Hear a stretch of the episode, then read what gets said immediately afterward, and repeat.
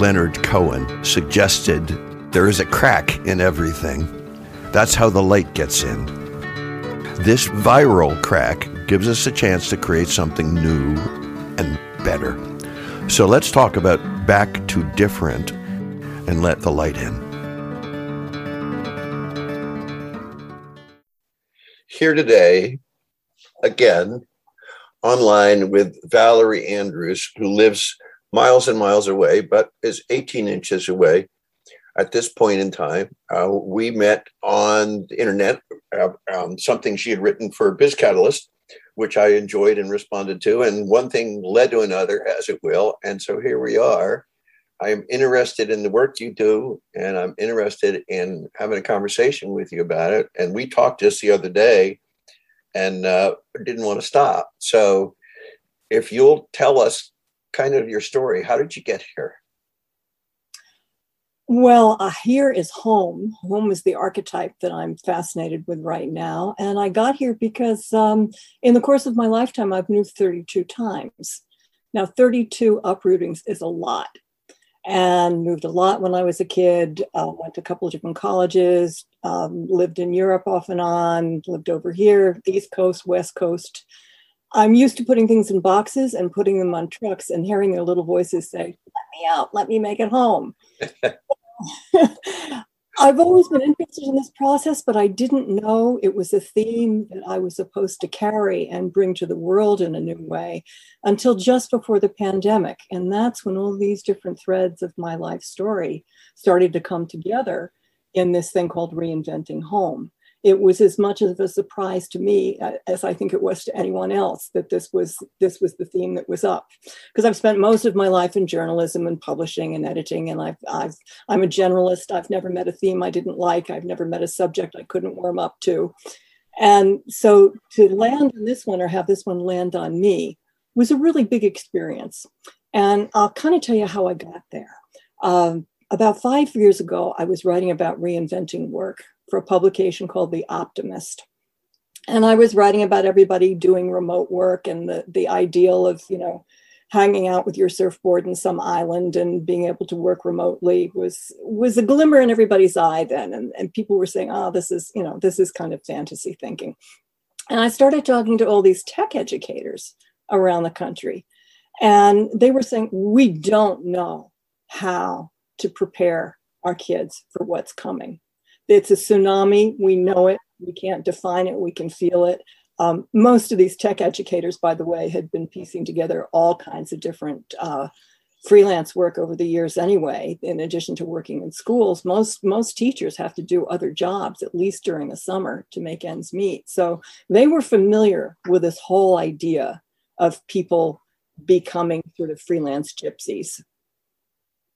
And so I was talking to people about how our relationship to work was going to change. It was going to come into the home. We were all going to be doing some kind of contract work. And blam, the pandemic hit.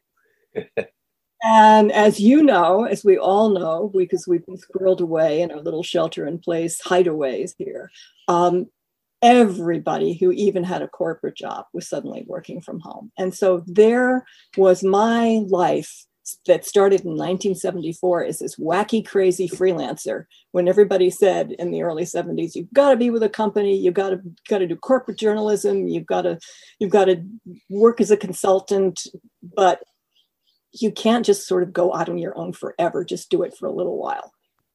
And here now, I was the canary in the coal mine for everybody, because my house, and I've had many different houses, as I've just told you, was always Launchpad Central for everything. And I was married to guys who also worked from home. And so we had these little kind of cottage industries. I wasn't married to guys all at once. I had separate. And it was just a fascinating thing to me that we are, in a way, going back in time to recapture something that was really valuable at the beginning of the Industrial Revolution, which was when everybody in England started rebelling with this thing called the cottage industry. We don't want to send our kids to the factories. We don't want to work ourselves to the bones in factories. We don't want to work, you know, 14-hour days in factories, which is really what people had been working in corporations before we had this shift at the pandemic. the data on overwork was astonishing. And now it's even worse. So the question is, how can we manage this new situation, get the best out of it? And how can we look at what home gives us on an inner level? How can we look at the inner life of home? How can we look at our intimacy and our relationships at home? How home is a sanctuary for us in uncertain times? How home is really that inner castle, and that place where no matter how many times you switch the four walls, you still know when you're there inside. So that's what got me into this whole thing of doing a crazy digital magazine in the midst of the pandemic and putting out about 40,000 words a quarter with all kinds of personal essays from people talking about how they related to home, how they'd moved, what their situation was with climate change, were they going to be able to hang on to their homes, were forest fires going to drive them out the way they've been driving out a lot of people in California. So my thesis is that home is the buzzword of the decade, and it's on everybody's lips, and there's no way we can get around facing the fact that our definition of it is changing by the minute. Wow. But here I was all primed to ask you about living with your husbands, but since you cleared that up, there is lots to unpack there, which is great.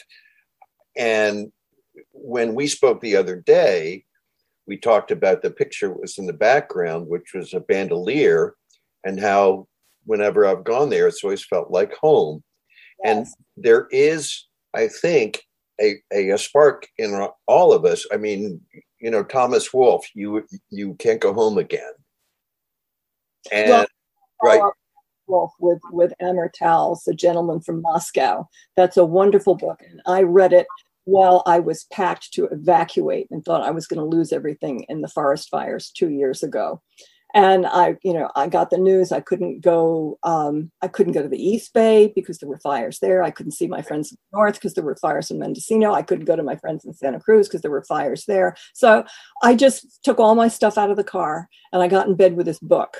And I came to this passage, and it's about this count who has been held pretty much a political prisoner in the Metropole Hotel after the Russian Revolution. And he's there for years and years and years, and they keep sending him to smaller and smaller rooms. And he finally is free, and he goes back to his estate. And of course, it's a shambles. And of course, he recognizes the road, but the house is all going into the earth and going back to whence it came. And he says, they say you can't go home again, but you can, as long as you expect every single aspect of it to be changed. And that's where we are as a culture. Every single aspect of our home is being changed. And we still need to hold on to it and still have a concept of sanctuary. So that's the conundrum. And how? I mean, I've gone home to my home where I grew up more than once and gotten a whole mix of feelings from that, because I don't live there anymore and somebody else does. How dare they? And they painted it a different color. Who the hell do they think they are? And all that kind of stuff. And there is, I think, what you're talking about right now. We've been talking about this work-life balance stuff for a long time. And maybe it's more like work-life continuity now that our homes have been. We have a new addition to our home, which is work. I think it goes a lot deeper than that. At least that's what I'm trying to do in the magazine. I'm trying to look at what our interior sense of home is. Uh-huh. A lot of people feel that their sense of home is their work. And, if you are that committed to it, I say, fine, go for it, but make sure that it really is in resonance with who you are and who you're supposed to be.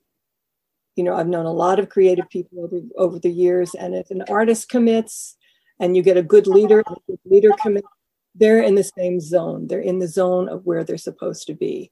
But what we're feeling now are all these different pressures. And I think we've forgotten where home is.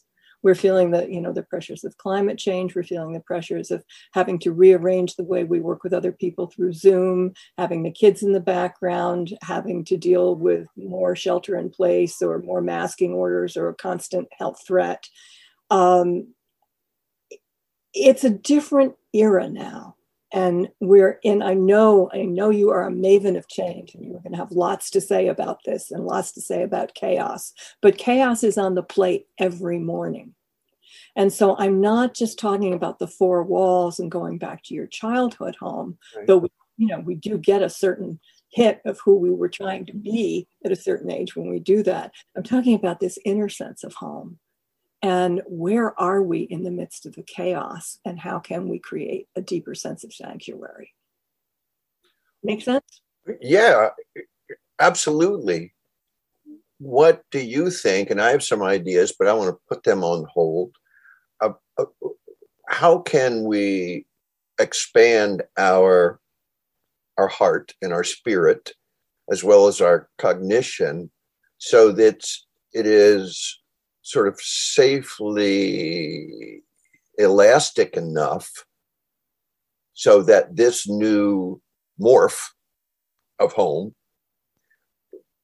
is welcoming and safe, and not something with which we cannot cope? Well, it's like any relationship. If you're going to start on a new relationship, right, you go back and you think about the old ones and what you did right and what you did wrong and where you were nourished and where you were fed, and how you can kind of get more of that in the next relationship, and be more honest with yourself, and be more present for the other person, and be more present to who you are and what you need. Relationship with home, it's the same thing. I've been doing an online Zoom course that has been fascinating, and it's called Tell Your Story of Home.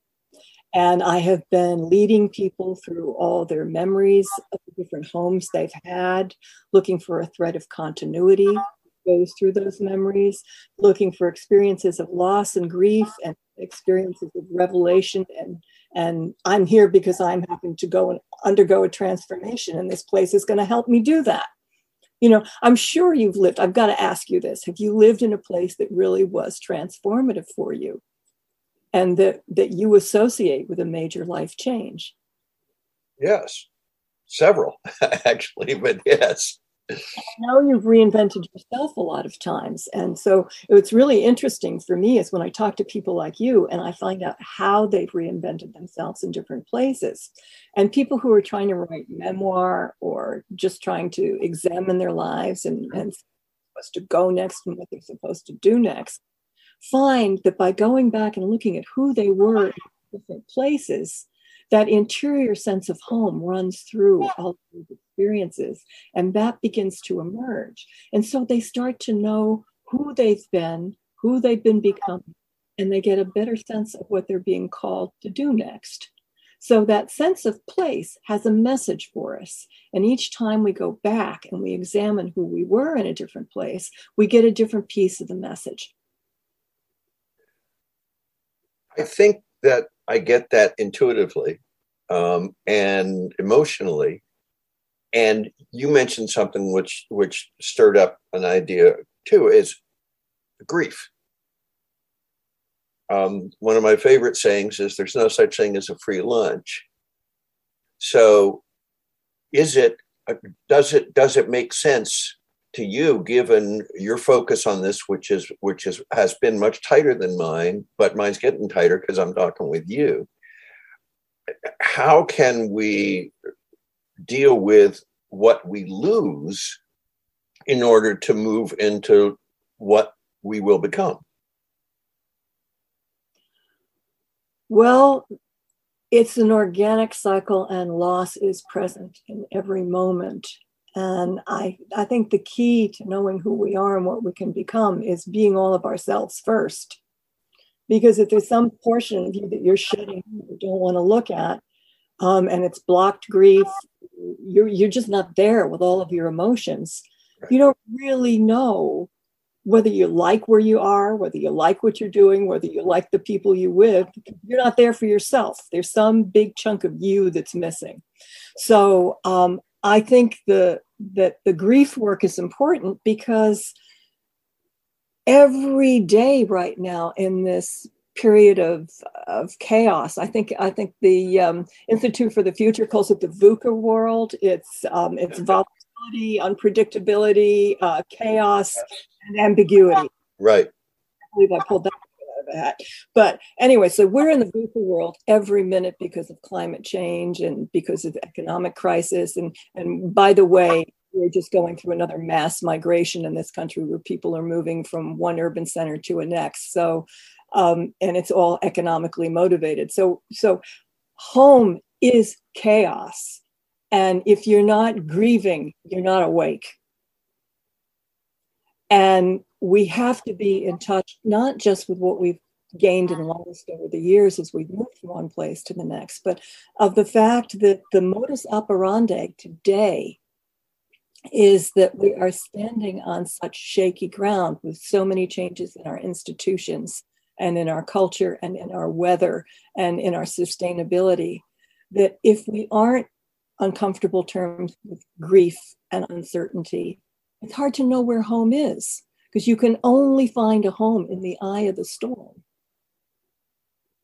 And to get that calm place and that sense of interior home and that sense of sanctuary, you need to be able to say, my heart is breaking because California is consumed by wildfires. My heart is breaking because we are in a drought, and the deer don't have enough water, and the animals are coming down from the mountain, and we see them in our gardens. And how do we care for these creatures? And how do we care for ourselves?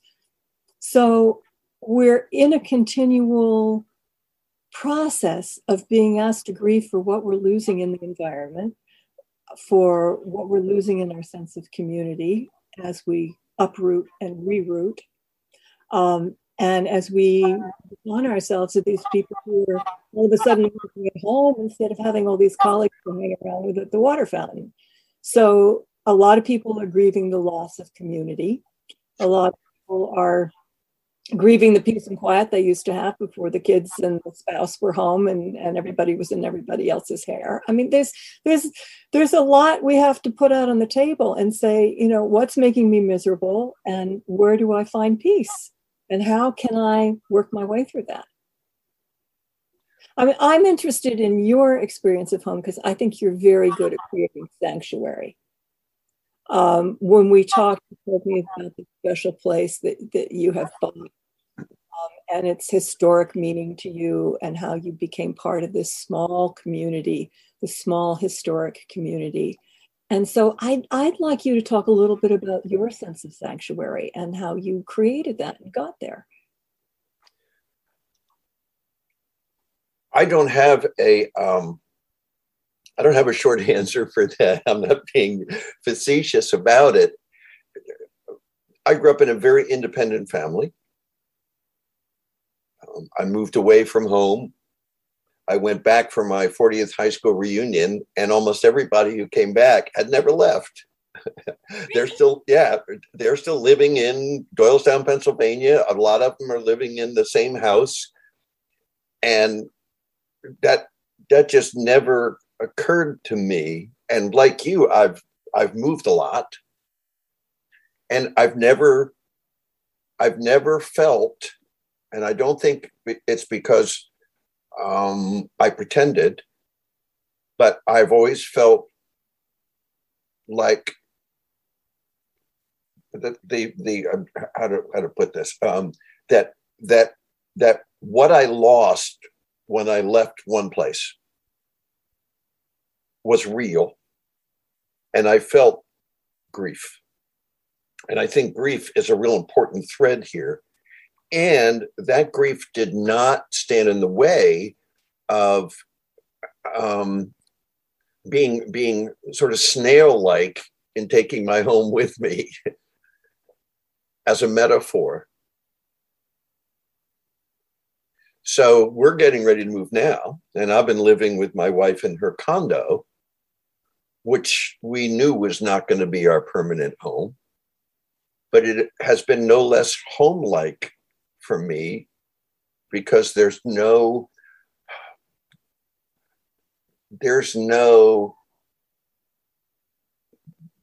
There's no envelope of home for me that doesn't go with me when I go somewhere else. It isn't, you know, it isn't this desk or this cup or this room or this window or these trees for me. It's like consciousness. That's beautiful. I sense that you have a deep internal sense of home. I think I do. And I'm as surprised as you are, because I didn't know that's what it was. I just know that that's what it is. Well, you know, you're bringing up something really interesting about all of your high school classmates who stayed in one place. Arlie Hochschild has done a wonderful book. I'm trying to remember the name of it. It'll come to me in the course of the conversation, but it's about people in Louisiana interviewed who were really being buffeted by the environment, and the oil companies were coming in, and they were the places where they used to fish, they could no longer fish because they had been polluted. But what she wanted to do was she wanted to talk to people who voted for Trump and find out what they felt and what they were thinking and who they were. And so this liberal Berkeleyite with a great big open heart goes to Louisiana and she says, I want to meet these people. I want to talk to these people. I want to listen. And she did what every good sociologist does. She asks questions. And how are you living? And where's your grief, and where's your happiness, and what do you like about this place, and why are you still here? And they tell her all these incredible stories about losses, about watching the places where they grew up get turn into sinkholes, and bridges become unsafe because the pilings are eroding because there's too much drilling, and all of this. And they're talking about their family members who got cancer because they worked for this company or that company.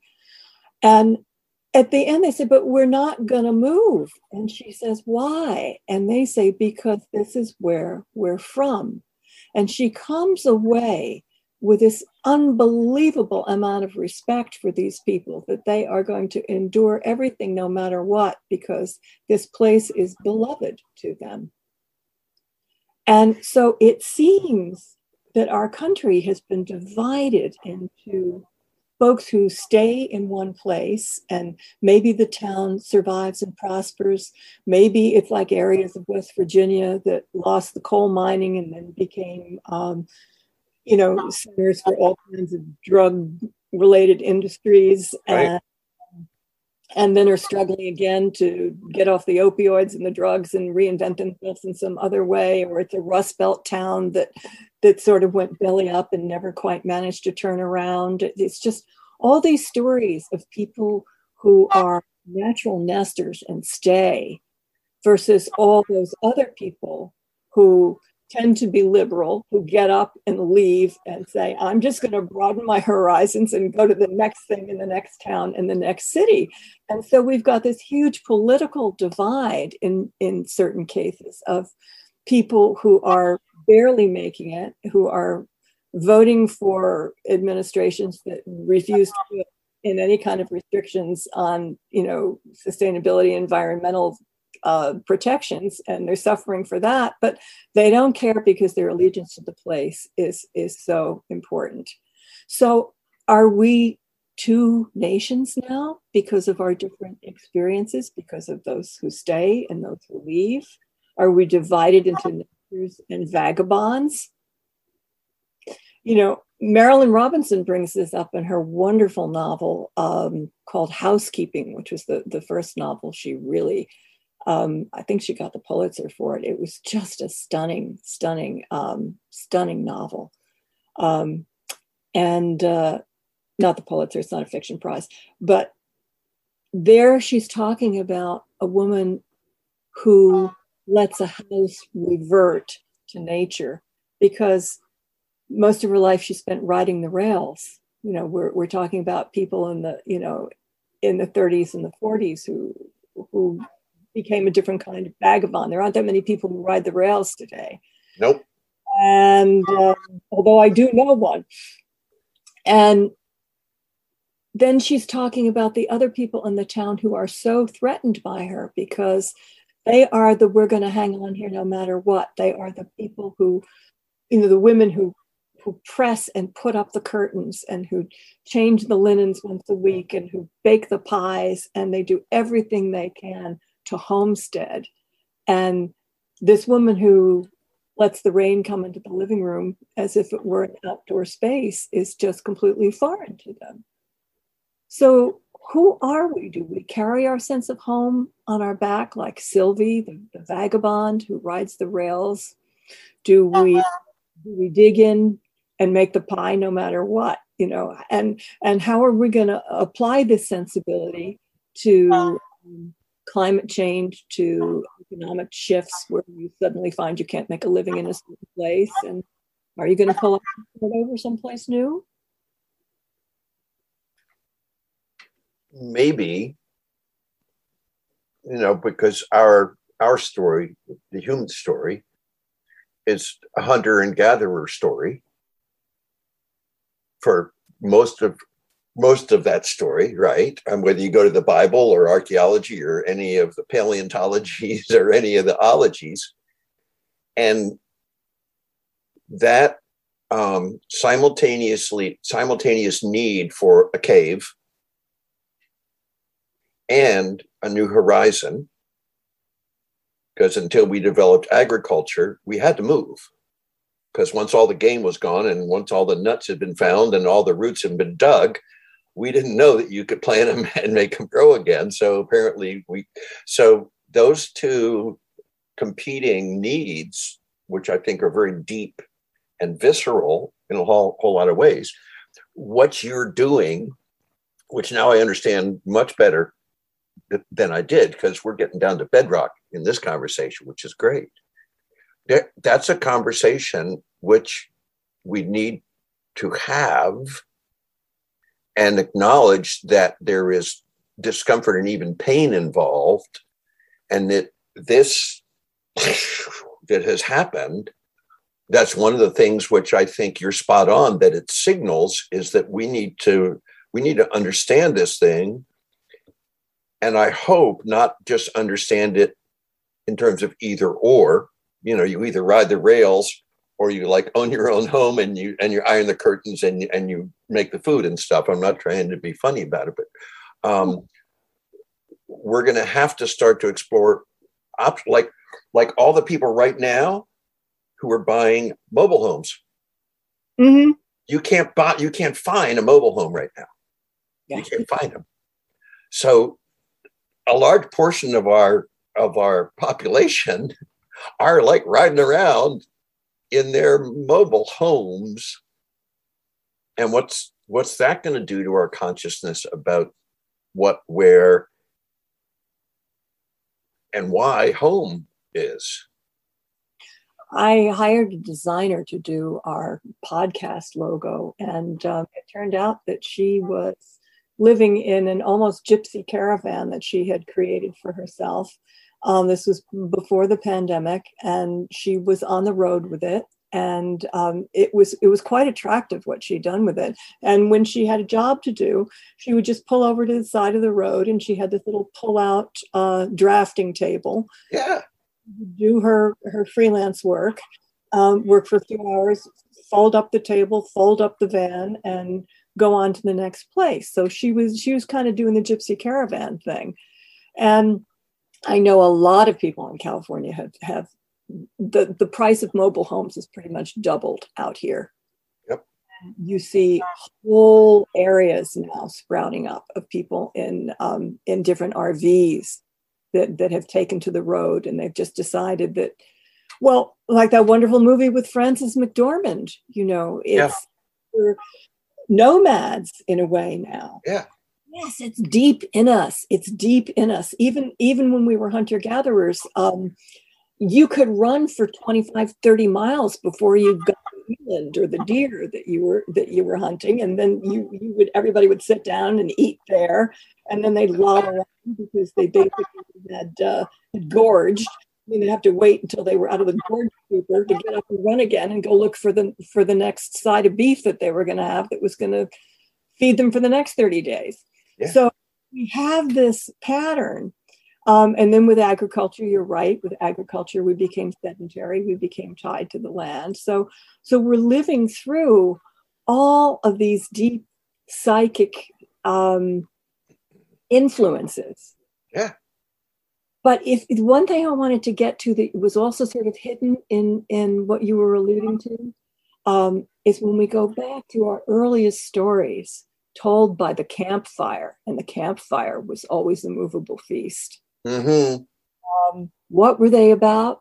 When you go back to Odyssey, they were about the hero who left home, had an adventure, and then came back. Yeah.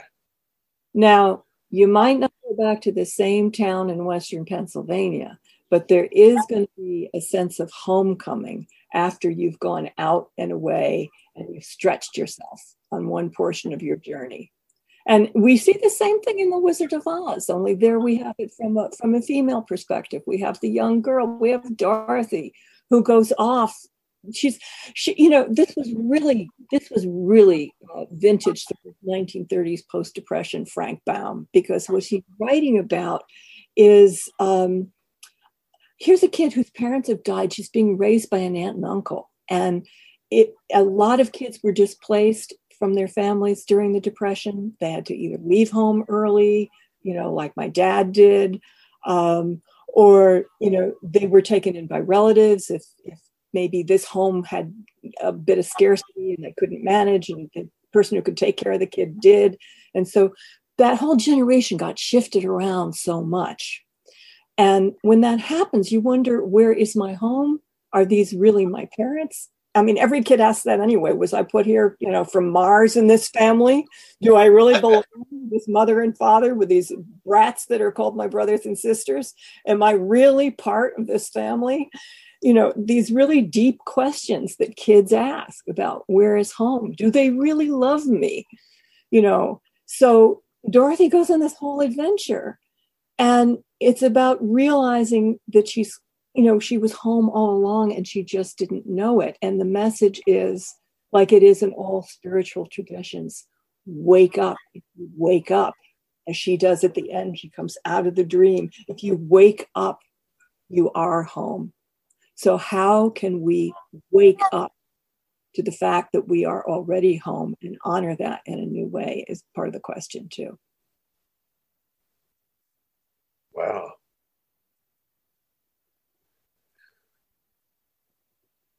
And I wonder, I think it's probable that more people maybe than I might expect are asking that question, even if they're not framing it that concretely. I think so. I think it's an instinctive question that's been with us since the beginning of time as a kind of acorn or seed. Now everything that's happening in the outside world is activating all these archaic complexes and patterns. And we're having to find our way again.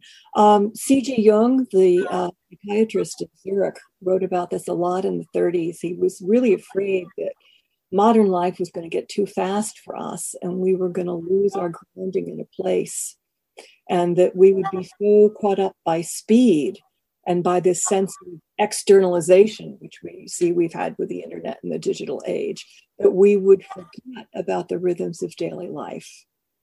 And so it's interesting that he had two houses. He had one house in Kusnacht where he was the famous doctor, and he was married to a very wealthy woman who kept a very fine house, and he entertained people. And this was this house of the persona and the house of accomplishment. And then he had this very rustic house that he built by hand on the lake at Bollingen. About in that day and age, it was a couple of hours outside of Zurich on a lake. And he built things with local stone, using instruments that had existed from the Middle Ages. Wow. This was his place out of time.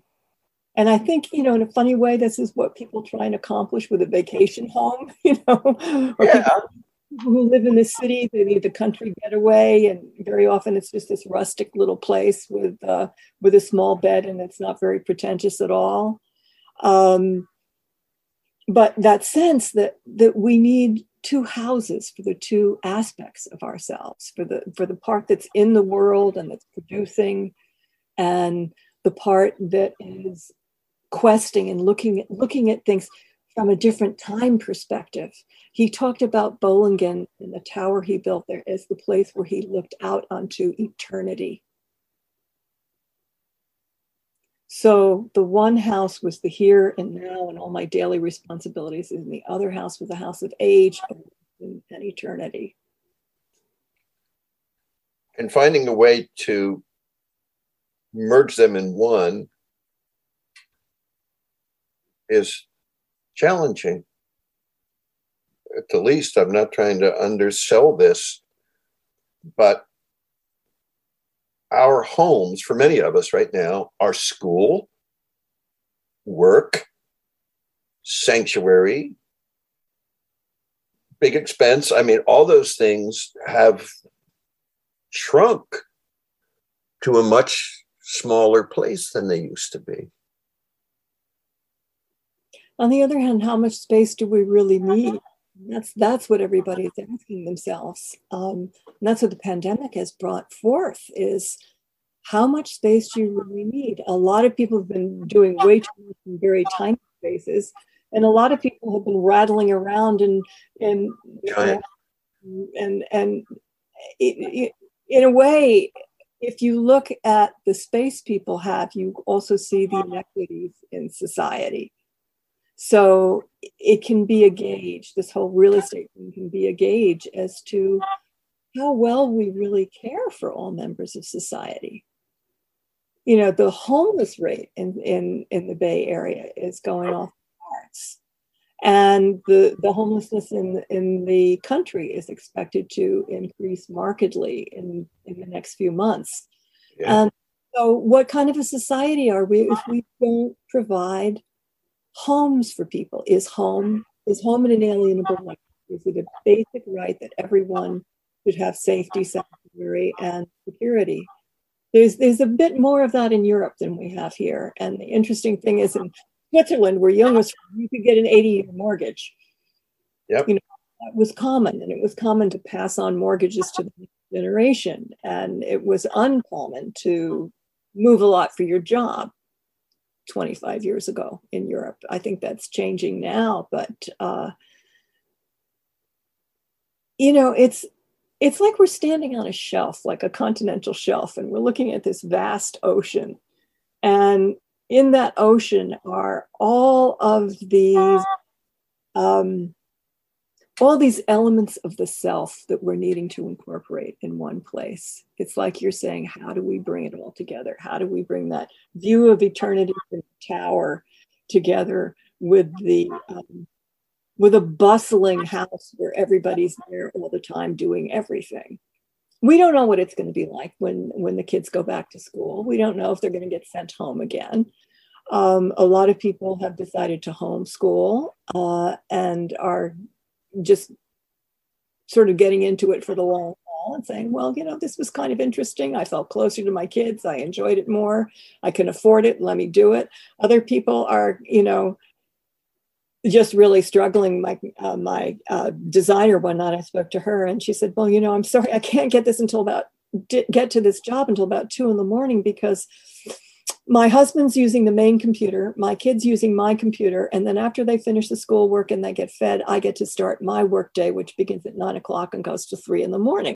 So right now, anything goes, and people need a forum and a place to talk about this. And I'm just starting a new section of Reinventing Home, which, by the way, I got to put in a plug because we're not a for-profit, we're a nonprofit. So I can say reinventinghome.org is the place where people can go and find us. We don't money from people unless they want to give us a nice donation, then we're very happy, but we're not selling anything. What we're trying to do is a public service to create a space where you can have a dialogue about what home is for you and what it's becoming and how your sense of home is changing. I want to ask you a couple of questions to bring this, to tie it up, as it were. One of the things I've learned in my recovery and in my life is that when I have a, one of these moments, that I'm either holding on to something that I need to let go of, or I haven't allowed something in that needs to come in. You know, I'm not answering the door, which means I'm not letting something out, but I'm also not letting something in. So I would like to ask you, in this home thing that we're talking about, you know, which is physical, but it's also spiritual, it's emotional, it's cognitive. I mean, it's tactile. It's very tactile. If you had to choose, like, what's one thing we can start to let go of a little bit to make room to at least survive, but to prosper in this strange new world, in this brave new world. And what's one thing we can kind of let come in to our definition of home, our picture of home, our expectation of home, that might help us not just march in place? I think that's a brilliant question. And I think we should ask your listeners to answer that for themselves, because what I found in my classes on Tell Your Story of Home is that the answer to that question for each person is going to be different. It's the essential question, and it's a brilliant question to ask. And I am thrilled that you are so zeroed in on this topic that you can frame it so beautifully, because that's exactly what I try to get people to do in the class is, you know, what do you need to let into your concept of home? What do you need to let go of? On a really basic level, people have been asking that question by doing the Marie Kondo thing and trying to get rid of all their stuff. But that's a symptom. Yeah. That's like the very, very surface of what we're talking about. And I remember when I started telling people I was starting this organization and this publication called Reinventing Home, I said, well, you know, you're talking about buying things, you're talking about getting rid of things, you're talking about design and decor. And I said, no. I'm talking about the internal process of what do you want to let in to where you're living and what do you want to let go of where you're living. So you have, as you always do in your podcast, you have gone right down to the nub of it. And I have one more closing question. Thank you so much. I don't want this to end. This is too much fun. But years down the line, people who know you, but who are younger than you or me, so they're going to be around theoretically longer than we are, they're talking about year 2020, 2021, this tsunami year, whatever you want to call it. And what would you like them to say that Valerie Andrews did? How did she handle it? What would be the most wonderful thing you could hear them say about how you dealt with this thing? Oh, I think what I would hope is that people would say she created an online sanctuary where we could go and bring our thoughts and feelings about home and discover what other people were processing when it came to this enormous topic. That she created a living room where we could all have a conversation about this. I'm so glad for this whole conversation, but I'm so glad you got your video to work, because when you just said that, your face changed dramatically. It was lovely to watch. You kind of turned up the wattage a little bit, which is such a gift. Thank you. Thank you. Thank you. Well, thank you for the time to shed light on this important topic. I really appreciate your interest in it. Very much so. In fact, I will start popping into your website as frequently as I can. I want to find out more about it. And I think it's a really, this is critical, and it's also human. You know, it isn't about politics. It's about being a human. Well, you know, Wendell Berry says, you know, whenever there is a lot of hysteria or a lot of uproar in the public sphere, and people are being set against each other, that the one thing you need to remember is that we all keep the home, and you need to go back to whatever place that is that's sacred to you, draw your strength from there, and then go out to relate to others. Because if you think about it, we all are householders. That's the one thing that binds us all together. We all are tenders of the hearth. We tell our stories around the hearth. We find out who we are around the hearth. We care for our beloveds there, and we grow and we become who we are in that space. So much, much better to start from there. And remember that, you know, to be a good neighbor is to simply take good care of who you are and lend the tools. Yeah, it is. Without being a Pollyanna, it is simple. It's not easy, but it is simple. That's what I think we got from the pandemic. I think that's what makes us pandemic philosophers. Yeah. Have a fabulous day. I will let you know when this episode's up and running. And you haven't seen the last of me, young lady. I hope maybe you'll write a little article for us sometime. I'm already thinking of a couple. Good. All right. What a pleasure. Take good care of yourself, right? Thanks so much. Okay. Adios. Bye.